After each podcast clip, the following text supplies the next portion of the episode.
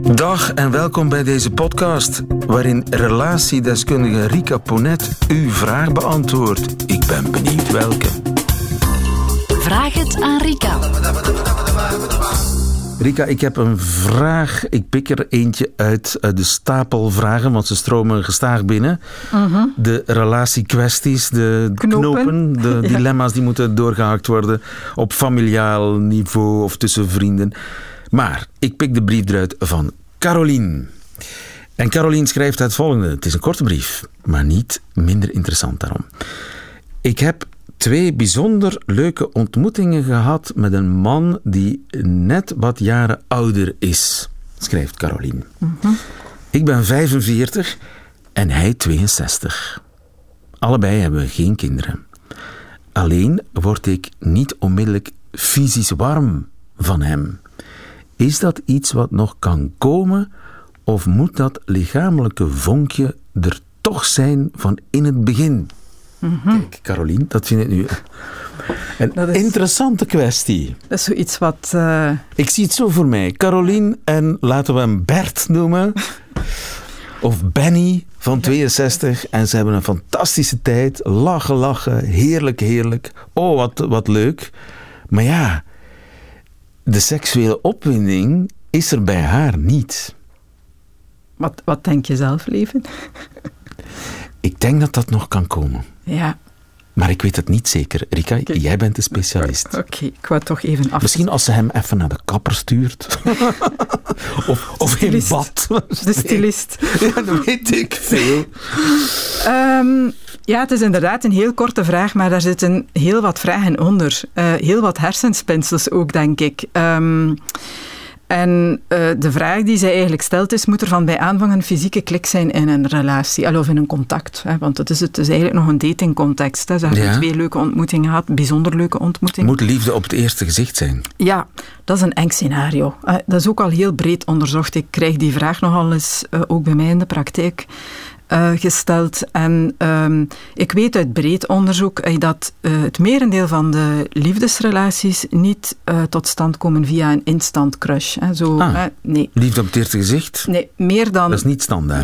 Nee, 65% ongeveer van de relaties ontstaan maar of komen er maar, en ook met verliefdheid, nadat mensen elkaar al een tijdje kennen. Aha. En daar zit een logica in. En niet iedereen, eh, ja, je moet je, om verliefdheid te ervaren, mensen denken dat overvalt je of dat overkomt je.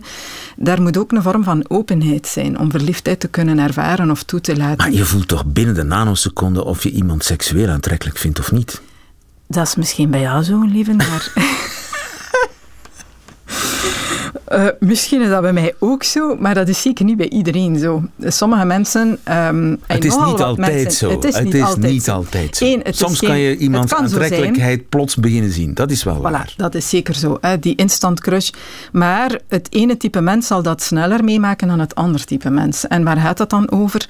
We weten dat mensen die nogal, wat men dan in het Engels noemt, sensation seekers zijn, also degene die nogal impulsief, impulsief emotioneel reageren op dingen, kick zoeken, dat die dat veel sneller toelaten. En iemand die wat meer nood heeft aan controle vanuit zijn persoonlijk functioneren, eh, dat ook niet zo makkelijk toelaat. Dus alvorens eh, men iemand dan binnenlaat, toelaat, ook die emoties toelaat, moet men een stukje een gevoel van veiligheid ervaren. En dat komt er maar doordat er vertrouwen is en doordat men iemand wat langer kent.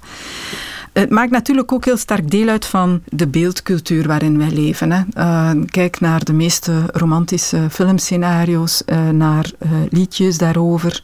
En dan gaat het bijna altijd eh, over eh, ja, de X eh, ontmoet Y. En eh, De vlam de slaat in de pan en het, vuur, en het licht gaat schijnen enzovoort en zo zijn verder. Ja. Hollywood-scenario's die ver Ja. van de realiteit staan. Die, die een deel van de realiteit zijn. En wat ik wel merk in mijn praktijk is als mensen daar heel hard naar op zoek gaan en dat eigenlijk als het enige scenario hanteren, dat daar heel vaak een vorm van onzekerheid onder zit. Men heeft dan schrik om in een relatie te stappen en ik denk dat dat hier toch een stukje van toepassing is. En die angst die wordt dan gemaskeerd onder het idee als ik twijfel aan een contact, dan wil dat zeggen dat dat niet de juiste is. Dus uh, ik wacht tot de juiste passeert.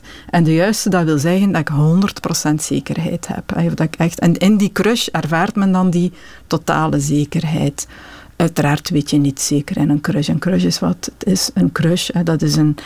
Um, kan ook heel snel overgaan. Dat kan even snel overgaan. Bovendien weten we, en daar, dat is ook onderzocht, dat of je relatie start vanuit een scenario met een crush of vanuit een scenario ik ken iemand al wat langer en dan ben ik pas verliefd geworden, dat de relatiekansen uh, op slagen uh, even groot zijn. Dus dat het ene scenario niet leidt tot een uh, betere relatie dan het andere scenario. Dus, dus twijfel is goed.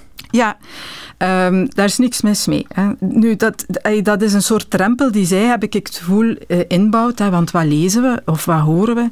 Ik heb twee bijzonder leuke ontmoetingen gehad. Ik voel ook al een drempel. Eén, er is geen crush, dat is drempel één. En ik denk dat ze ook al een drempel inbouwt met te zeggen, die man is, een, die is al wat jaren ouder. Hij is 62, ik ben 45. 17 jaar verschil. 17 jaar verschil. Um, dat is behoorlijk wat, denk ik. Maar ik voel in haar hoofd al de, de, de, de ja, de, de piekering. Uh, ja, wat als hij het 70 is, dan ben ik nog maar een goede vijftiger.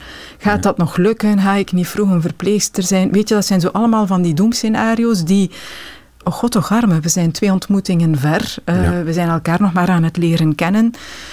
Creëer eens wat ruimte voor die ontmoetingsfase, voor die kennismakingsfase. Ze hebben elkaar twee keer gezien. Ja, ze gooit het al dicht. Hè. Dat, is, uh, dat is eigenlijk het gevoel. Eén, er is geen crush. Hè, dus ik twijfel al, kan dat nog komen? En ik voel eigenlijk niets, dat is wat ze ook zegt. En twee, ja, hij is toch wel wat ouder. En je voelt zo alle drempels die ze eigenlijk al voor zichzelf inbouwt. Um, dus jij denkt, Caroline, ga ervoor. Ja, maar ook oordeel niet zo snel. Daar waar je start met te oordelen of jezelf vast te zetten in een bepaald idee over die andere, stopt eigenlijk de waarneming.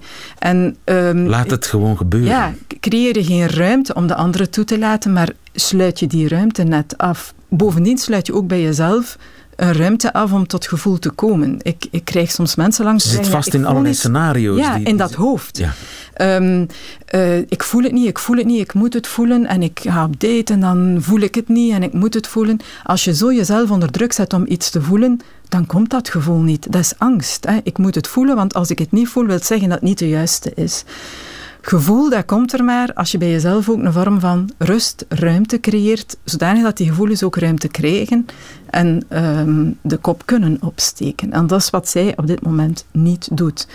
Weet je, zie die man gewoon verder. Uh, dat hoeft niet de man van je leven te worden.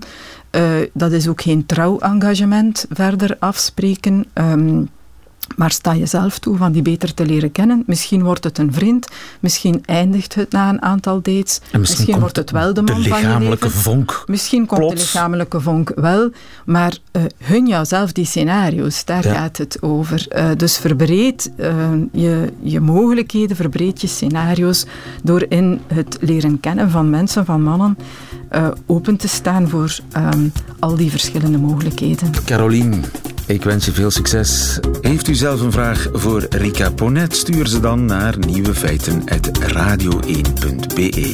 En wie weet hoort u het antwoord in een volgende podcast. Namen worden sowieso veranderd.